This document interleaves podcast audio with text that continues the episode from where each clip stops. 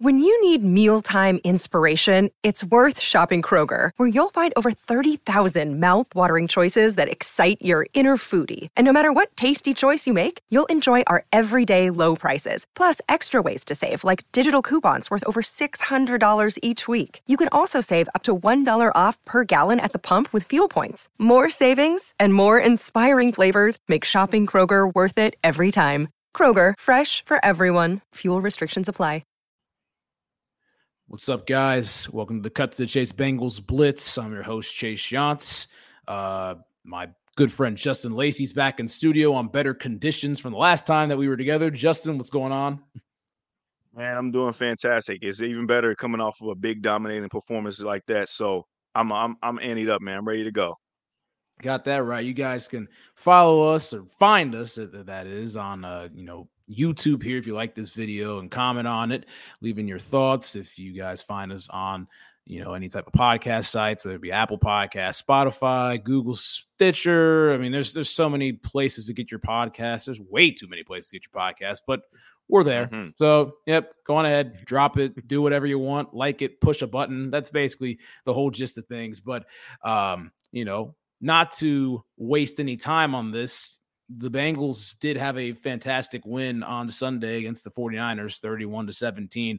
Uh, you guys should check out the Running Through the Jungle uh, reaction, the roaring reaction that came out just a couple of minutes after the game on Sunday, uh, where Justin was over there with, with Brandon Harry and Tim Lyons doing their thing. It was a good video. Definitely go out and check that out. Um, you know, I remember, you know, watching that game and, you know, the play that I think really signified it, you know, toward the end. I know the play that you're going to mention because you picked this guy to be a defensive game ball, you know, and that was a great pick. And that was a great way to foreshadow the future. I also want to mention this. My dad, when we, I think we punted and it was right before Brock Purdy's interception to Logan Wilson. Um, my dad was like, we need a pick right here, right now. Three seconds later, interception happens. Talk about speaking it to existence. It's been a lot of that these days. But I, I think the play that got me was literally that, and then go on ahead and the Jamar Chase touchdown, being able, you know, the fake screen. That actually was the play that was used, ironically, against the Buffalo Bills. Hayden Hurst was the recipient of the fake screen touchdown pass, and Jamar Chase was faking the screen. This time it was Tyler Boyd faking the screen, Jamar Chase touchdown. We've seen that before, a little deja vu moment in better weather. But I think, I know we scored a touchdown later on, Joe Mixon, you know, really iced the game. But I just think the fact of it was a turnover and we capitalized one play later. And it just showed that the Bengals are ready to take a team's lunch and we are ready to just, you know, destroy the heart out of them. And that's exactly what we did on that two-play stretch. Now, Justin, you know, what what play was it that did it for you? So as I think back, I mean, I picked, for those that didn't listen to our Roaring Reaction show on Run Through the Jungle Network, um, I picked Trey Hendrickson strip sack fumble to close the game out as the guy who got my defensive game ball. But I really got to give credit to Germaine Pratt. That interception oh, yeah. in the red zone, when if he doesn't make that play, Brock Purdy had the guy wide open for a touchdown. Like, he was oh, yeah. right there. And he just made an incredible snag with one hand and then tipped it back to himself. Um, obviously, I wish he could have ran it down the sideline there and got a pick six, but, you know, beggars can't be choosers, and I'm not going to be too greedy off of that. But that is the play that I got to give way more credit to now that I've had more time to digest and, you know, get fat happy off of this win. That's the play I feel like that was the main turning point, because the forty-niners, I, I expected them to go down on the field and then tie the game. Uh, at that point, yeah. or even maybe potentially take the lead, because yeah. this is still a really great forty-niners team. And the Bengals, I think that they were expecting that too. They were expecting a dogfight, but they also played more like a complete unit. And I think it starts with that play as the turning point to not let it be a dogfight, that the Bengals continue kicking ass like they was doing earlier in the game. Couldn't agree more. I mean, You know, the numbers may not say it of, okay, we gave up four hundred sixty-five yards of offense. Who cares? Brock Purdy's last three drives, he had like one hundred eighty yards passing because we were up like two scores.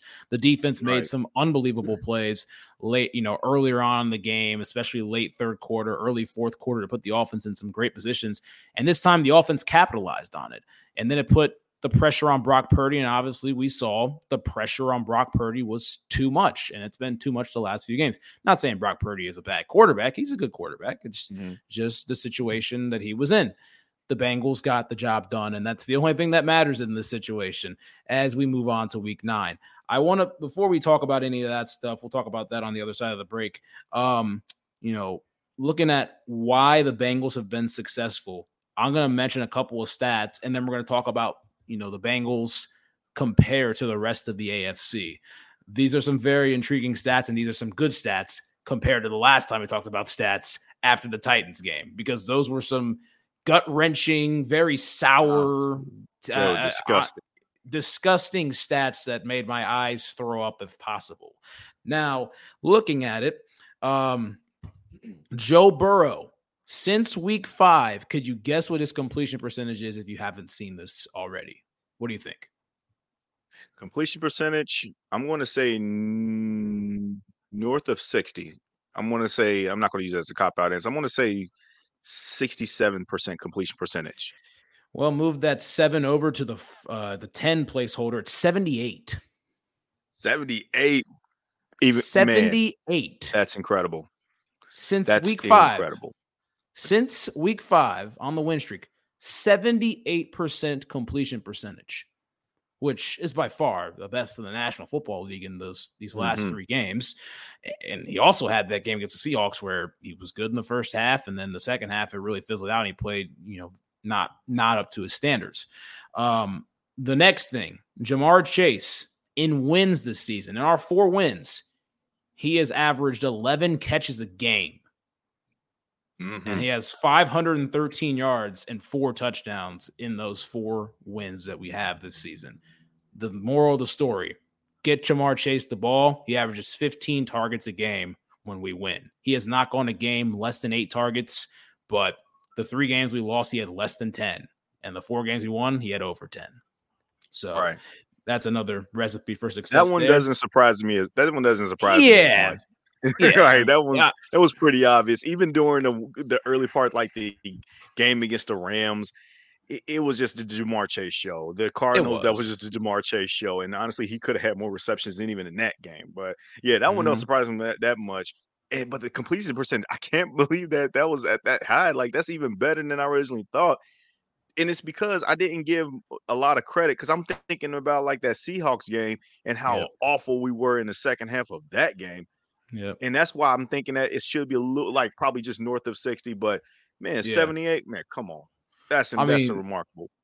To to think about it, I mean, Joe had three touchdown passes on Sunday, and he literally could have had four. He got a couple more, honestly, but at mm-hmm. the same time, the man's threw over thirty times and had four incompletions. Yeah, he completed eighty-seven and a half percent of his passes. That's not normal. Not every quarterback no. does that against arguably the best defense in all of football. Mm-hmm. So there you go. Um, talking of our defense, our defense since week five has only given up sixteen point seven points a game, uh, nine sacks in those three straight victories, and we've had five interceptions. So you look at the interceptions, Cam Taylor-Britt responsible for two of them, Mike Hilton has one, and then the linebacking mm. duo of Germaine Pratt and Logan Wilson round out those five interceptions in three games. They've done a really good job of, of getting takeaways in that department. And I believe we've had two Trey Hendrickson strip sacks, so that works out pretty good. And a Sam Hubbard strip sack technically was the case against Geno Smith um, and the Seahawks. So we've done a really good job of turning the other team over in times where we desperately need it, and then in times where it's like, oh, this is nice. We get the ball back. So, you know, done a good job of turning turning them over. And then this one, this has been a very, very big one. Talk about the Bengals starting off fast or anything like that, and that's been a huge key of emphasis ever since we lost that Titans game and ever since it seems like Joe Burrow has gotten better. Um, the Bengals in the first half since week five have averaged fifteen points a game.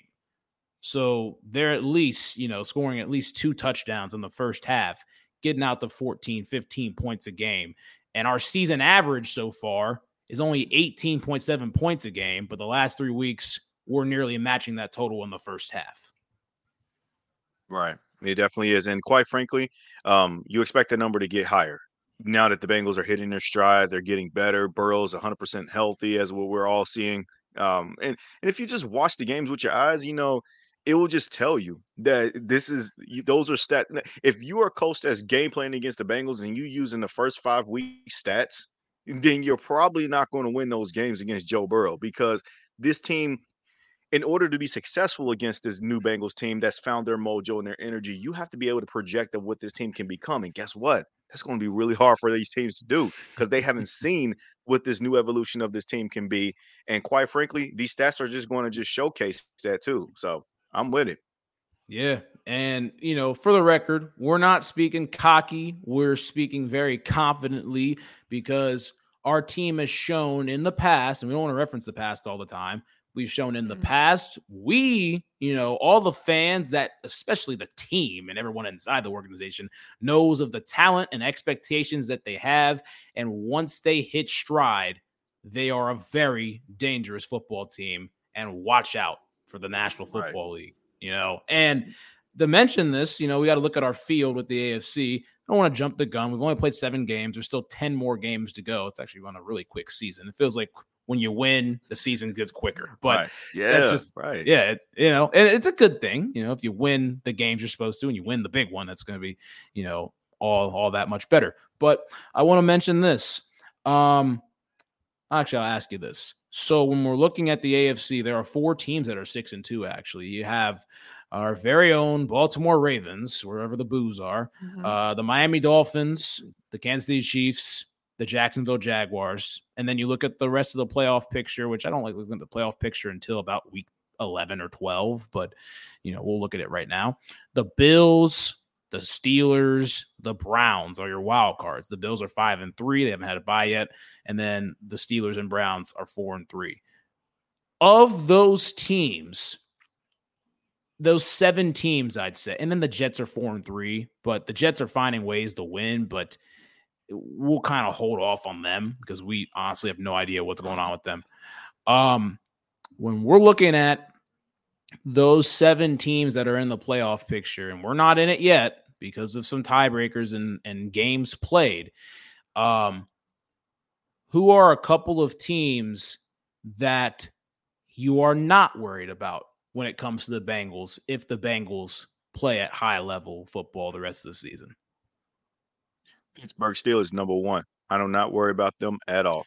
And nope. I understand from a lot of Bengals fans, they have scar P T S D because of how Pittsburgh used to be the big brother over the years.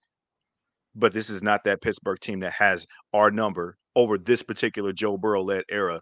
And quite frankly, if there's any team in the A F C North that Pittsburgh can't beat, it's Cincinnati. They can beat Baltimore. They've shown it. They can beat Cleveland. Cleveland still can't beat Pittsburgh on a consistent level basis, but they can't beat Cincinnati. I understand they're going to bring up that week one miracle win that they had when they really should have yeah. lost that game too.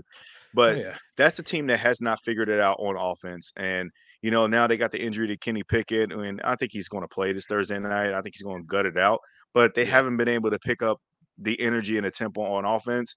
But, yeah, somehow they've just been able to grind it out wins against teams that are been playing worse than them. So it wasn't more or less they've been beating these teams, that the teams just lose those games against a team that really can't figure it out. Now, you got to give credit to where credit's due. Their defense is still strong. T J Watt yep. is a monster, and yep. he can wreck a game like no other. So I do give him that. This second team that I also do not necessarily worry about, if I'm the Bengals, I do not worry so much about also within our division, the Cleveland Browns.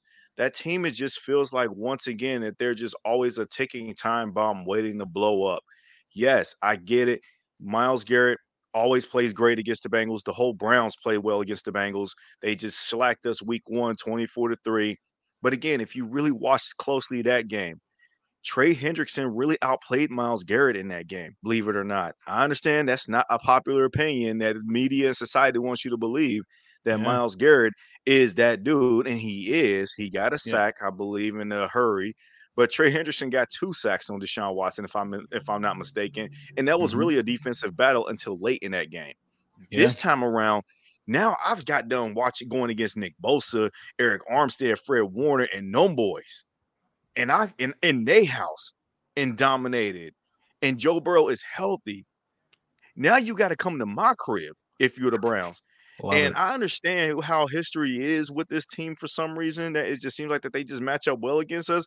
But I, I was much more scared about the 49ers defense than I was Cleveland's. And I give credit to where credit's due with how the Browns have built themselves on that defense side of the ball. But you're going to see as the season progressive progresses through that, man, teams are just going to figure it out. You can't sustain, you know, lackluster offensive play, kind of like Pittsburgh. You can't sustain lackluster offensive play, but just lean on your defense to carry you through.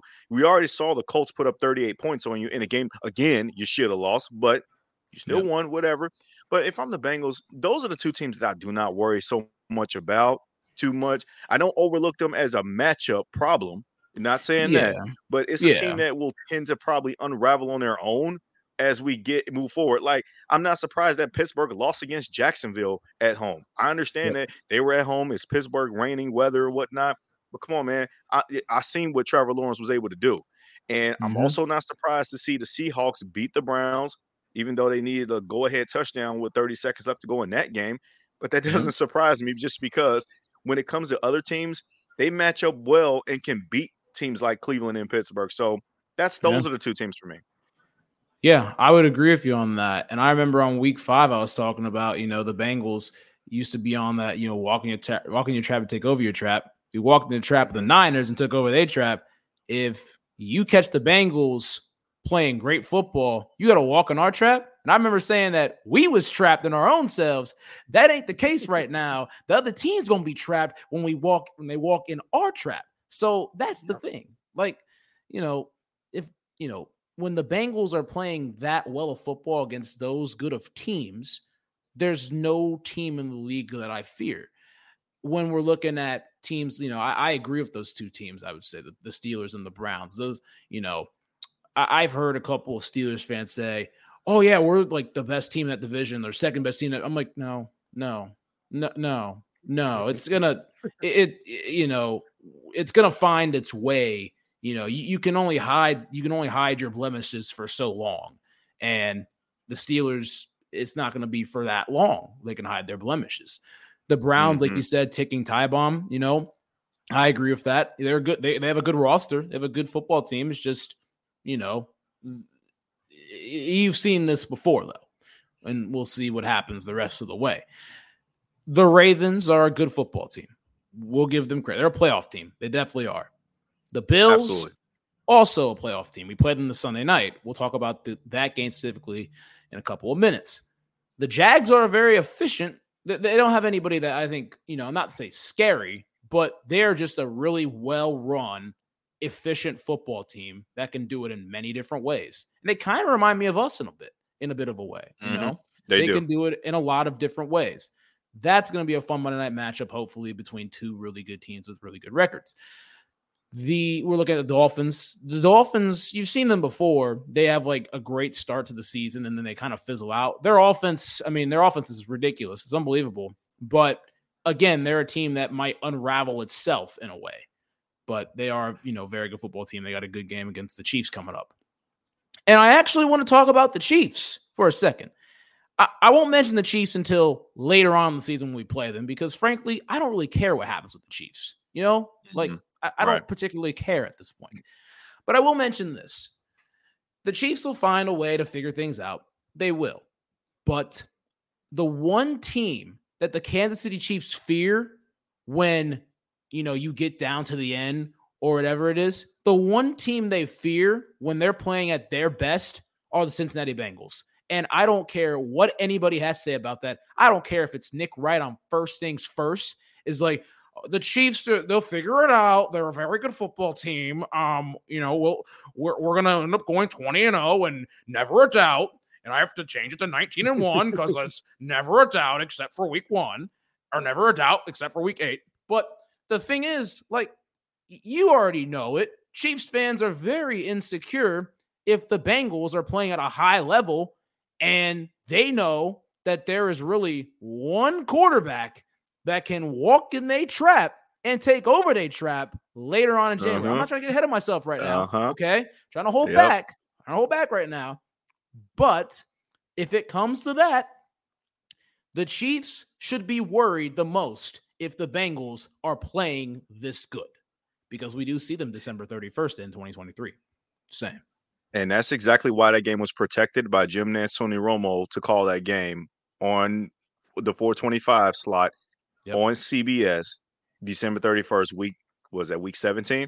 Week seventeen. That's that's why they protected that game, because they envisioned that the Bengals will be playing at their best come that time of the season, and then the Chiefs should be rounded into form and, you know, getting back on their horse come that time as well too. And they could be jockeying for one of the two or three seeds at this point, or one of the top three seeds at this point. I'm not yep. going to get ahead of myself and say the number one seed. We Me all either. thought the number one seed in the in the uh, off season, but I've tempered yep. my expectations because there are a number of Damn. teams that's also gotten better too. But yes, yep. Kansas City, I respect them. They've always Same had here. my respect. Yeah. But at the end of the day, we know that we're that big dog too. Everybody in the media, and I love that you brought up Nick Wright, because it's so funny how he operates this with this super homer attitude on this show. He, you should have heard him on the Cow on Cowherd when he uh, appeared as a guest and said, and let me mention, watch the Chiefs beat the. Yeah, let me mention that Nick Wright, Nick Wright's good at what he does. All right, he, he's good at what he does. He's great at what he does. He's well, incredible. Well, he's yes, very insightful. Yes, very insightful. But yes, continue, continue. So when he appeared on Colin Cowherd's show today, and he stated that watch the Chiefs beat the Dolphins, go in there by a week, come out of there by a week, and beat the Eagles, then everything's going to be right in the world. They'll be sitting at eight and, eight and two, and you guys will just be he, – it's almost like because his team won a couple of Super Bowls, he looks down at everybody's like, we're peasants, and then they're the kings of the mountaintop, whereas the Bengals never operated with this standpoint of, I look at the Chiefs that they're the kings on the throne, and we got to bow to the bend the knee at them. And I think that makes people like him and other Chiefs fans sick that we don't yeah. do that, because like you just said, we know we're that team that have absolutely zero fear. It seems like mm-hmm. everybody else wants to be like Kansas City. Buffalo, they want to be more like Kansas City. The Los, um, the Los Angeles Chargers, which plays in the same division, though, and they almost feel like they look at them like their big brother. With Herbert and them boys, they can't beat Kansas City. We already saw that two weeks ago. Yep. In a weird way, I feel like Baltimore, once upon a time ago, people thought that Lamar Jackson and Patrick Mahomes was going to be the r- rivalry, but Lamar was three and oh and three until he got the win week two in twenty twenty-one. But even yep. then, you never felt like that that was going to be a true rivalry, because they were always staring up at Kansas City, be like, this is where we want to be at. Cincinnati, while everybody was looking at the Bills and the Chiefs like that was the next Manning and Brady, Cincinnati was so singular focused on building their own mountain, because they knew they had a dog in Joe Burrow and that they have to one day cross our mountain. And that's exactly what happened. And that's why when you go back in the last couple of years when we played the Chiefs and here in Cincinnati, there was no fear. It was just all pure confidence and let you know, like, look, I don't care how great you play. When we play at our best, we outplay you, but you haven't shown that you can beat us when we at our best. That A F C championship game, the Bengals was not at their best. And honestly, mm-hmm. they got screwed about a number of calls, but that yeah. was a game that the Bengals kept shooting themselves in the foot for some reason, but they, they still almost won the game in their exactly. house. So yes, I agree, man. Look, much respect to Kansas City. You know, they've, I'm not even really taking much out of their loss at Denver this past weekend. You know, whether they want to call it because of Patrick Mahomes being sick or not, dude, that team just looked bad all the way around. Um, I'm not really taking too much in that loss. I think that they'll rebound themselves okay. You know, they'll they be will. one of the top they three will. teams like usual. I don't have no fear. That A F C West is still a joke, in my opinion. They're going to get rattle off some easy wins. The Raiders are a dumpster fire. The Chargers, the, again, the Chargers, they can't stop a nosebleed on defense. And the Denver Broncos, yeah, I'm glad that they actually beat them, but it's cool. Are yeah, they but, really going anywhere? You know, I mean, they, yeah. So. Like, is it the ride? Like, you know, are, are they riding? What's going on? Like, we, I mean, you, you can basically picture in any type of meme that's like, uh, how's the ride going? And there you go. But um, yeah, that's basically it though. We're going to, we're going to ride on in the break real quick. Just a quick one. We'll be right back and we will talk about this highly anticipated S N F matchup. We'll be right back.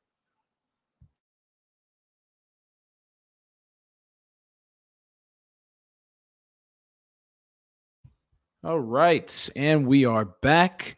Um, we're looking at, you know, we're, we're actually, both of us are here in Cincinnati. All right.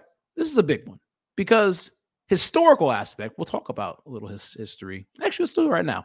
Um, historical aspect, the Bengals on Sunday Night Football. The Bengals have uh, played, I believe, six straight road games in the regular season on Sunday Night Football, dating back mm-hmm. to the date of October twenty-first of two thousand twelve, which was the last time the Bengals had a home S N F game on N B C. I was at that game. I was in fourth grade. I was I was there. I was there too. And I thought that I, that was going to be one of our times. You know, we started off pretty early strong. I remember that game. We started yep. off like we was up fourteen to six. Steelers uh, scored a touchdown to, and then capitalized on two-point conversion. And then yep. they tied it up. And then next thing you know, we just fell flat in the flat. second half, like flat. nothing. Flat. It was terrible. Yeah, yeah. They, they we like fell they, flat. They didn't get blown out. They didn't get blown out, but yeah, they, I don't was... think they got blown out at all. I think it was a seventeen, uh, seventeen twenty-four game. I can't remember yep. exactly yep. the score, but it was a one-score game, and it was just what what the hell just happened? Like we were so animated, so excited. Sunday Night Football at home, and that little did we know that was the last time. Until last year in the postseason when we played Baltimore in round one. That was the last time we were going to be on Sunday Night Football during the regular season in Cincinnati. It never happened since then. Crazy.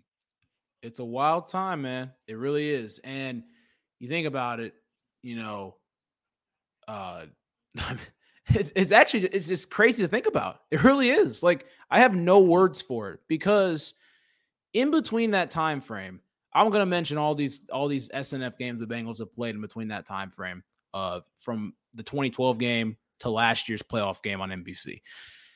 We played at Pittsburgh in twenty thirteen, and we lost that game. Actually, all these games in between are losses, so there you go. We mm-hmm. played at Pittsburgh week fifteen, twenty thirteen. twenty fourteen, we played week five in New England, the on to Cincinnati game, and that we already know. They were on to Cincinnati, got demolished, mollywop, whatever term you want to use. Uh, week seventeen, the A F C North Championship game, uh, December twenty-eighth. At Pittsburgh. At Pittsburgh. Uh, A J. Green got knocked out of the game with a concussion, and then Jermaine Gresham scored a touchdown, but he also got hurt, and we were missing a bunch of guys for the playoff game the next week. Lost that game. Antonio Brown did Antonio Brown things. The next year, we had a flex game with the Arizona Cardinals. They flexed out our Niners-Bengals matchup for, from week fifteen, which ultimately was played in by A J. McCarron. That was the last time the Bengals went to San Francisco. The only time they went to Levi Stadium before Sunday right. and won that game, yeah. clinched the playoff spot. Week eleven, though, so they flexed us out of that game, and they flexed us into Week eleven S N F.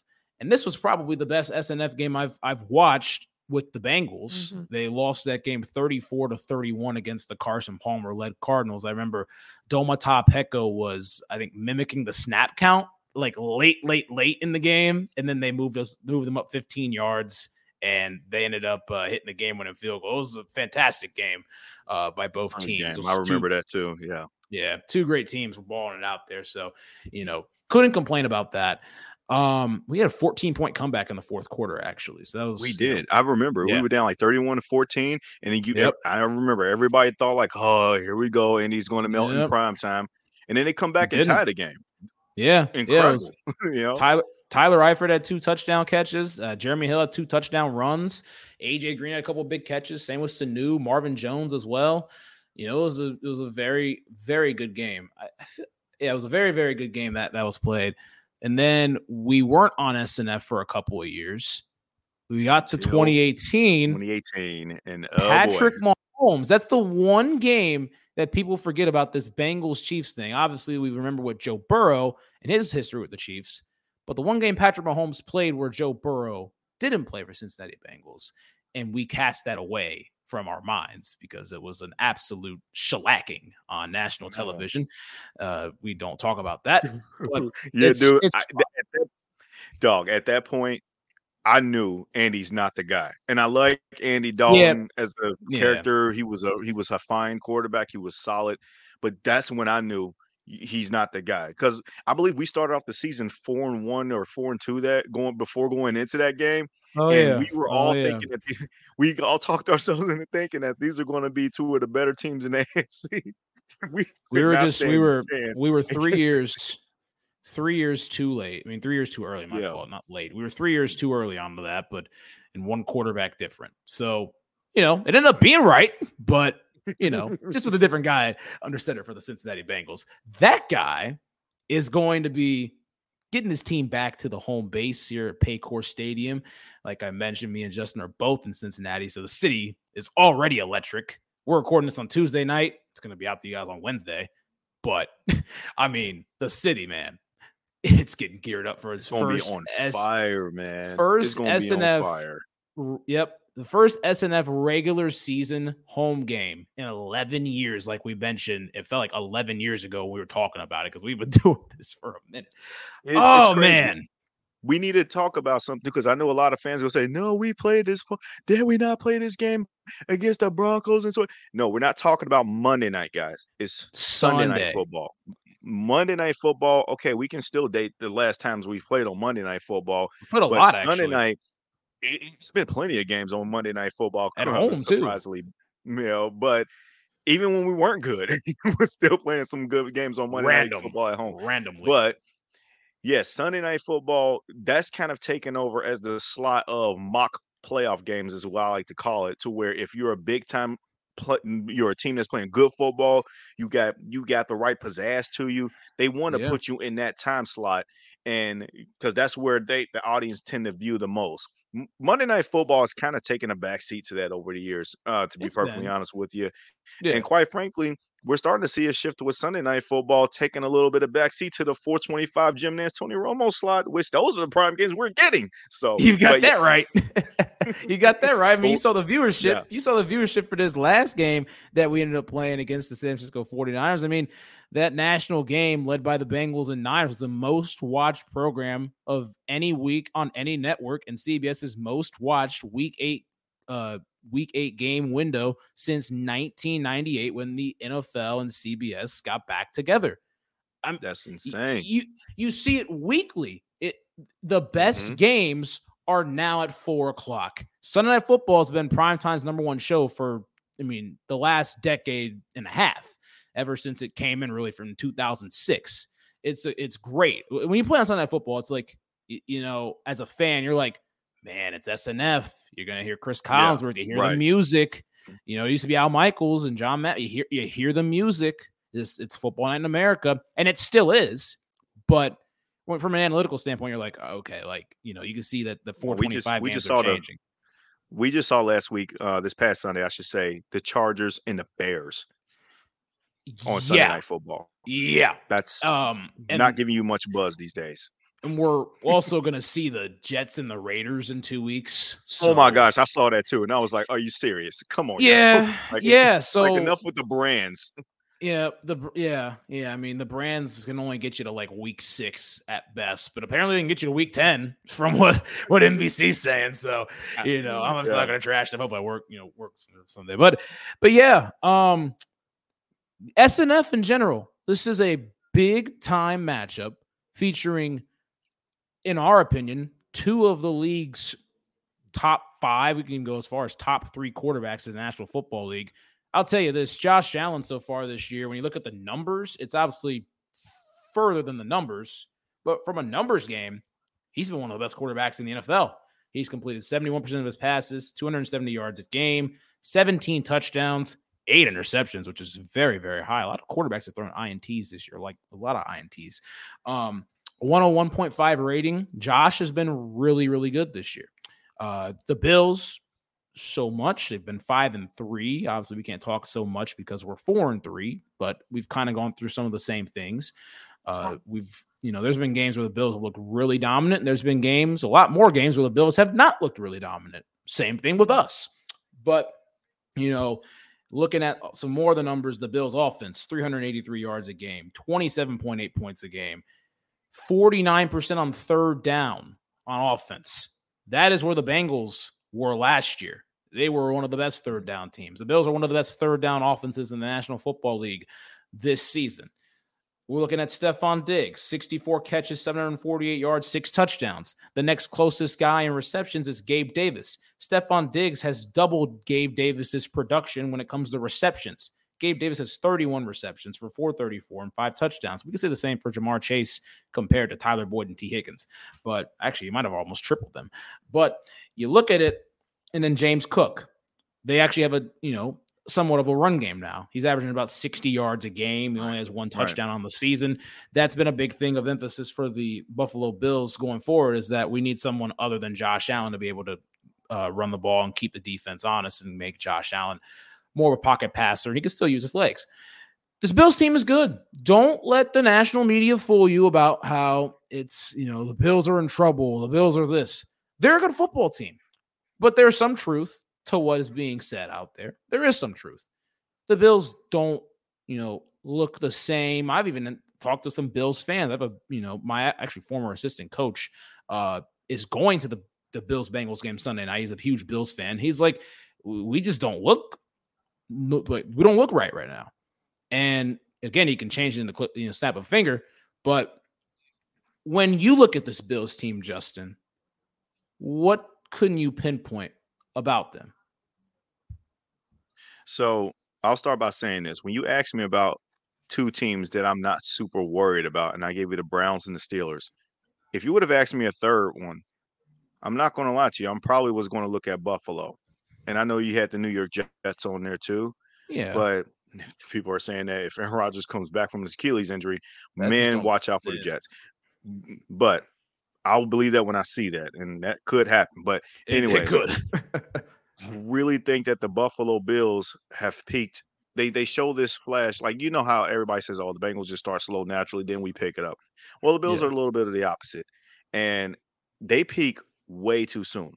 Their yeah. wins look like very dominant wins because they like to run up the score on you.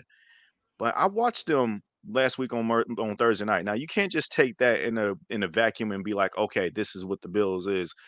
Yeah. But I've watched them this whole entire season too. They had the incredible dominating forty-eight point performance against the Miami Dolphins, which was incredible. That team that they've beaten that well, the same Dolphins team that put up seven the week prior to them. Josh Allen is very explosive. I'm very excited to see that this matchup between two top flight quarterbacks, top three, as you stated. I still put Josh Allen number three personally on my list. I do too. Of top I do five. Too. Yeah, it's, it's Allen, then Burrow, then Mahomes. That's the yeah. order for me.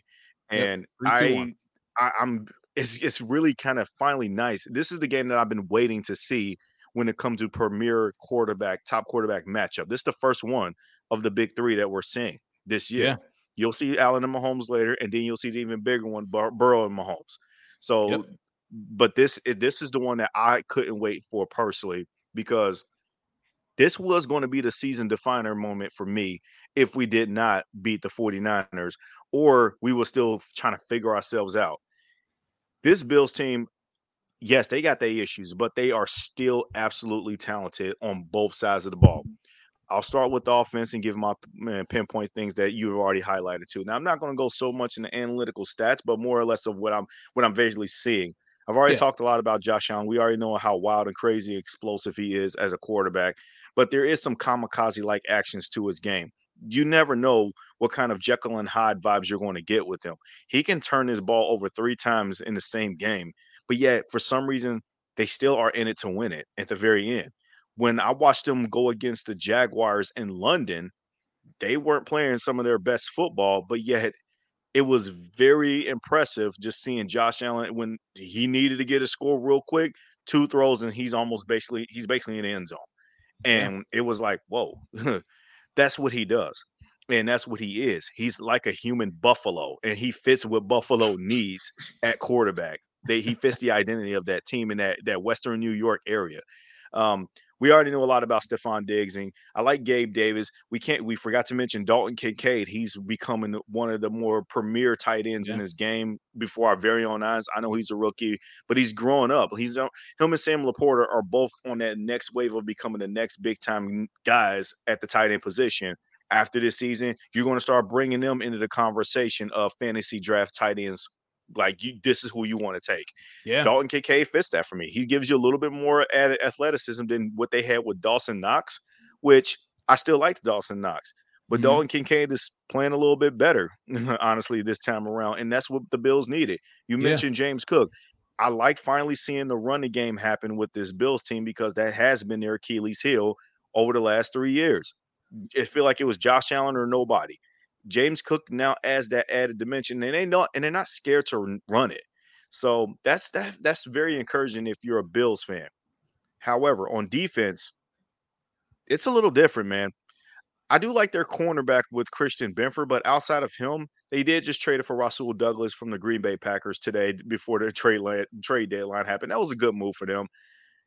But outside of that, man, they just have a lot of injuries. You know, I understand that they're going to have a, some names like Von Miller, but Von Miller, he's a situational pass rusher these days. And yep. quite frankly, I trust my O-line more than I trusted when we were going against him in the Super Bowl a couple years back. Yeah. I don't think that Von Miller is going to show up Another this guy. upcoming Sunday, even yeah. though he is like that old dog in the backyard that still has a vicious bite if you let him off the chain. You you don't want to yeah. like, act like that. He ain't, he ain't Von Miller still. Oh, yeah. So you don't want to look past that. But outside of that, man, I, I really don't look at their defensive front and think to myself, oh, my gosh, man, this is going to be crazy. A J Epinesa is really good. Ed Oliver is really good. Um, their linebackers, they lost Matt Milano, their captain or leader for the season, and mm-hmm. I don't really think that they truly recovered from there. Um, I just think that they've had the benefit of playing teams that they were able to manipulate to make their defensive stats look like they were a great defense, when, to be perfectly honest with you, they haven't seen a guy like Joe Burrow yet. That's the truth. Even a guy like Tua, they play in the same division, and quite frankly, I would have wanted to see Tua than Joe Burrow. And now you're seeing this Joe Burrow. So, and you coming at home, um, sorry, this game is – here's what I also think. I don't think that this game is not going to be what we saw – in the playoffs against the Bills. I don't think that we're going to see the twenty-one, twenty-seven to ten beatdown, although I want to see that. I would love to see it. Yes, we would love to. Like, gladly. This is going to feel, I think that this is going to probably feel more like a track meet, to where maybe the Bengals are going to tell the Bills, okay, you got to keep up with us. And they very may well be able to. Again, they're equipped to. And quite frankly, I, I could see the Bengals losing this game if we don't if we don't get our head out of our ass and thinking that we are big timers now. Because I get it, yeah. the, all the talk for us across Bengal media and Bengal Twitter and all that, myself included. I'm sure you're saying that Joe Burrow's back, the Bengals are back. Watch out yep. the rest of the A F C. I get yeah. that, but again, humble yourself, Bengals fans. Humble yourself, Bengals team. We still got to go out there and prove. This is the first game. We still haven't won a game in the A F C yet. This is the first yes, game that we're playing that has an opportunity to win a game in the conference. If you don't win this game, chances are you're probably not going to win the division. You're just yeah. not, unless you go on another insane run like you did last year. But even then, you're asking yeah. for other teams to lose that are also winning at a high level too, like Baltimore. And quite frankly, I don't want to risk those chances. So, yeah, I like the Bengals clearly in this one. I think there's no secret. That's what I'm hinting towards. And I don't think that the Bills are scary as is what they've been in the last few years. But more specifically, I just also think that the Bengals just match up well with them, that we're not the great matchup for them. Like, they don't want to see us as a great, like as a matchup where it's like, oh, I can't wait to play Cincinnati. You know, I don't think that they're ready for what the Bengals can provide against this t- that Bills team. If you feel like, I think you feel the same way, but I want to hear it from you too.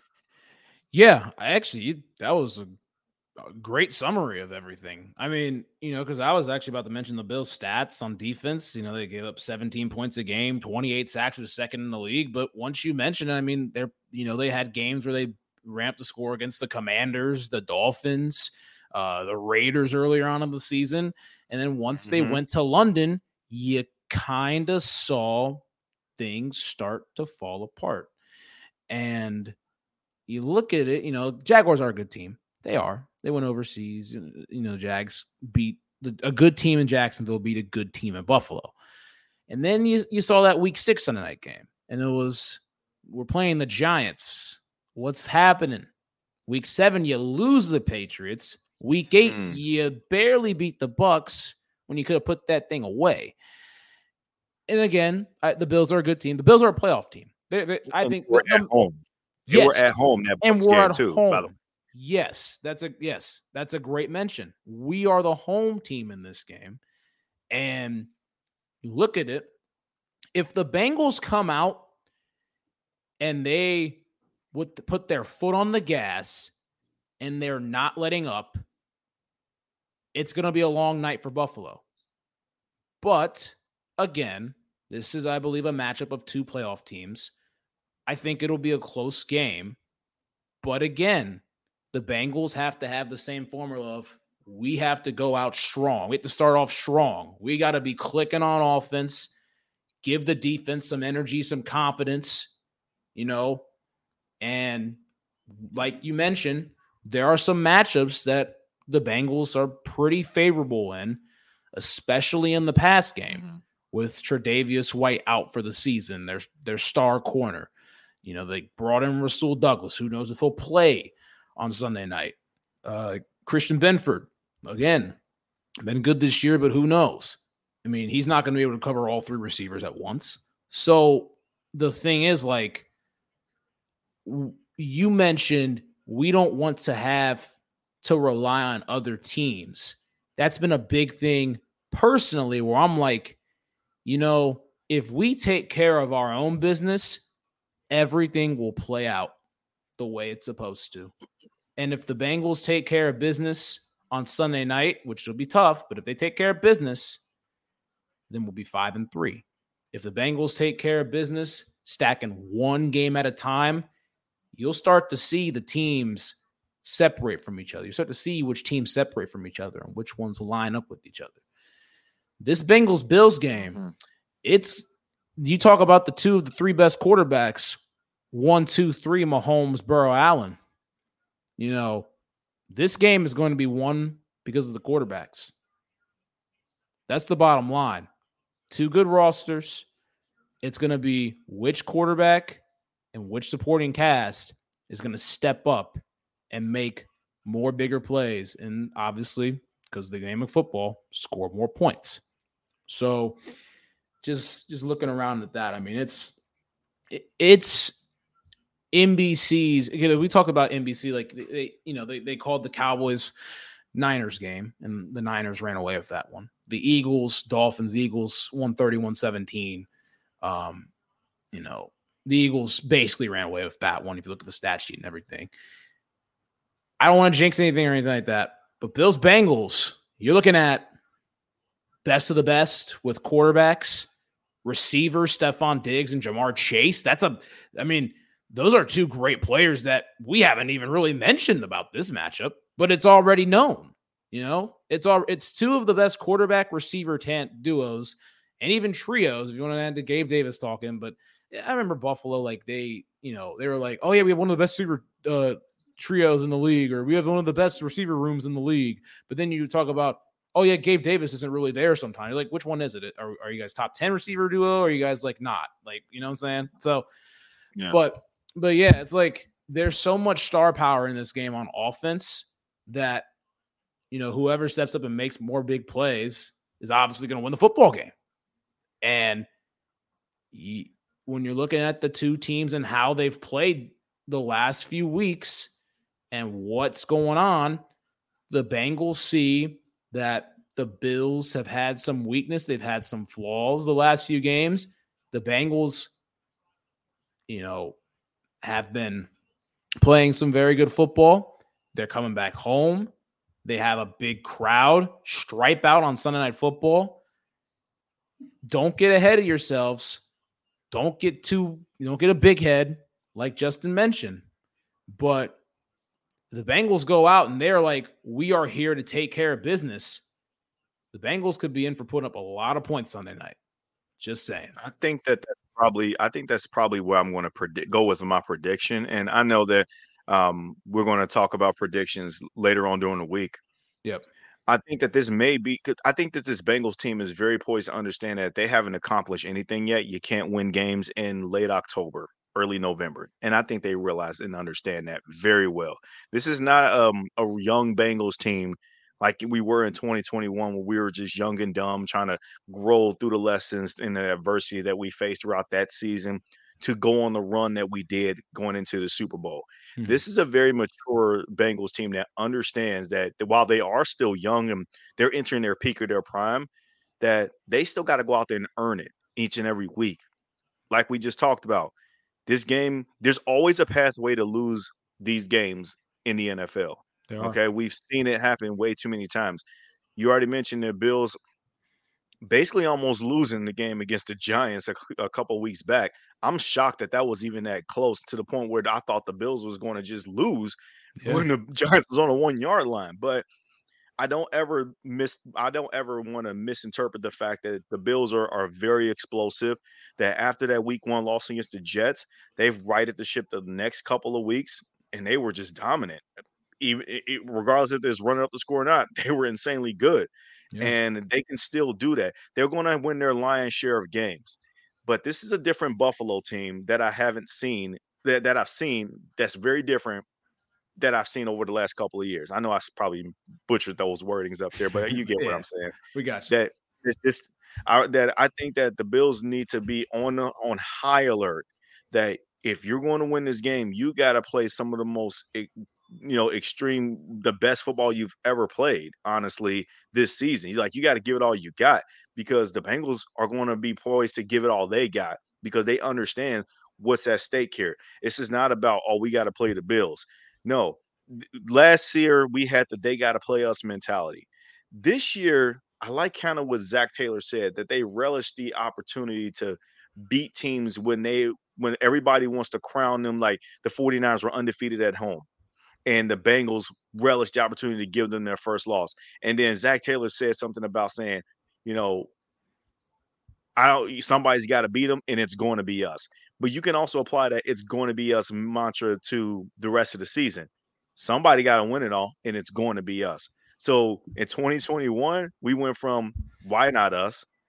In twenty twenty-two, we then implemented the they got to play us.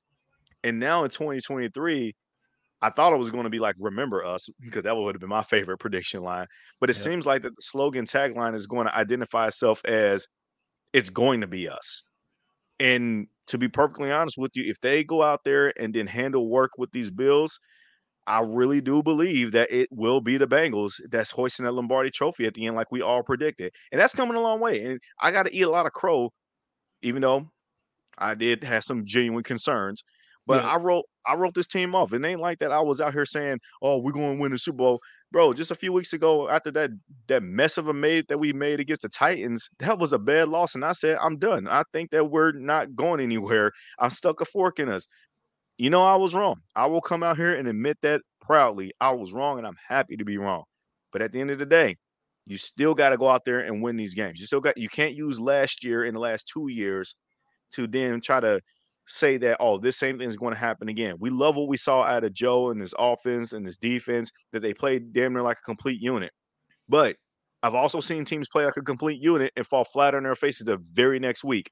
Yeah. See Kansas City. Kansas City was on top of the world. Taylor Swift in the building. They putting up monstrous points against the Man. Chargers. Then they go on the road against a team that they've won sixteen straight games against. Yep. This Broncos team looked like they were ready to go in fire sale mode, and you lay flat on your face and not even score a touchdown. Mm-hmm. That's that's the N F L for you, man. It yep. can, it's very weird. So if you want to avoid that, you got to stay focused. You got to stay sharp, and you can't let these big moments be bigger than what they are, and you'll be fine. I think the Bengals understand that. I think that this organization has built a strong mental toughness, um, toughness identity to them. And it all starts with Joe Burrow, really. This yeah. wouldn't happen, really, if we didn't have Joe Burrow at quarterback. Yep. As the old saying is, any given Sunday. And the given Sunday that we have is this Sunday night against the Buffalo Bills. And I'll tell you this, if the Bengals can go out and win a football game against a good team in Buffalo and Joe Burrow goes out there and balls out, against the counterpart in Josh Allen, boy, oh boy, the Bengals are going to be back. And I'm excited. Definitely. I'm excited. Same here. Got any final words before we get on out of here? If you go into the game, please know that it is striped out Sunday night. You know, they it's going to be – I seen a rendition of what they showed of what it should look like. Oh, my goodness, it was absolutely fire. If you're going to go to the game, I wish I was there and I wish I had tickets. Same here, but I, same here. But please abide by the color coding uh, sections because yes. I want to be able to watch this game on my high-def T V and to just see nothing but black and orange striped out in the proper sections and just going to be like, man, look at my city showing out look on Sunday. That. I want to be able to see that. So please, Bengals fans, don't be that jackass that's going to wear all white in an orange section or a black section and stuff like that. It's, it's, just please don't be that guy, okay? Honestly, you know, though, this is this- – This is incredible yeah. time right now to be a Bengals fan. It's incredible publicity that we're that we're showcasing. We've always wanted the Bengals organization to be as, you know, fast forward and forward thinking as possible, and that comes the game day experience. And this is it right here. So please, Bengals fans, if you're going to the game, come on, let's abide yep. by the striped out section rules. Okay, I want to see that on T V, looking good, man. That's right, Bengals fans, do your part. Hopefully, our team does our part and gets a victory on Sunday night. That's a big thing. You know, there's pictures out there, what the stadium looks like, what the zones are uh, for sections. I, you know, I can't say any examples because there were, you know, obviously so many orange and black stripes. But if you look right. at the picture and look at your tickets, if you're going to the game, you'll see just wear that color. You'll see Bills fans that'll wear white, that'll wear blue, that'll wear red. But who cares? I mean, if you're, yeah. if you're, there's that many people there. They'll look like specks. So go on ahead, abide by that. Let's have a awesome Sunday night. You guys can catch Justin Lacey on the Running Through the Jungle Network. Obviously, we're good partners over there. Um, but for that being said, let's cut to the Chase Bengals Blitz, and we will see you guys next time. Hooday. Hooday.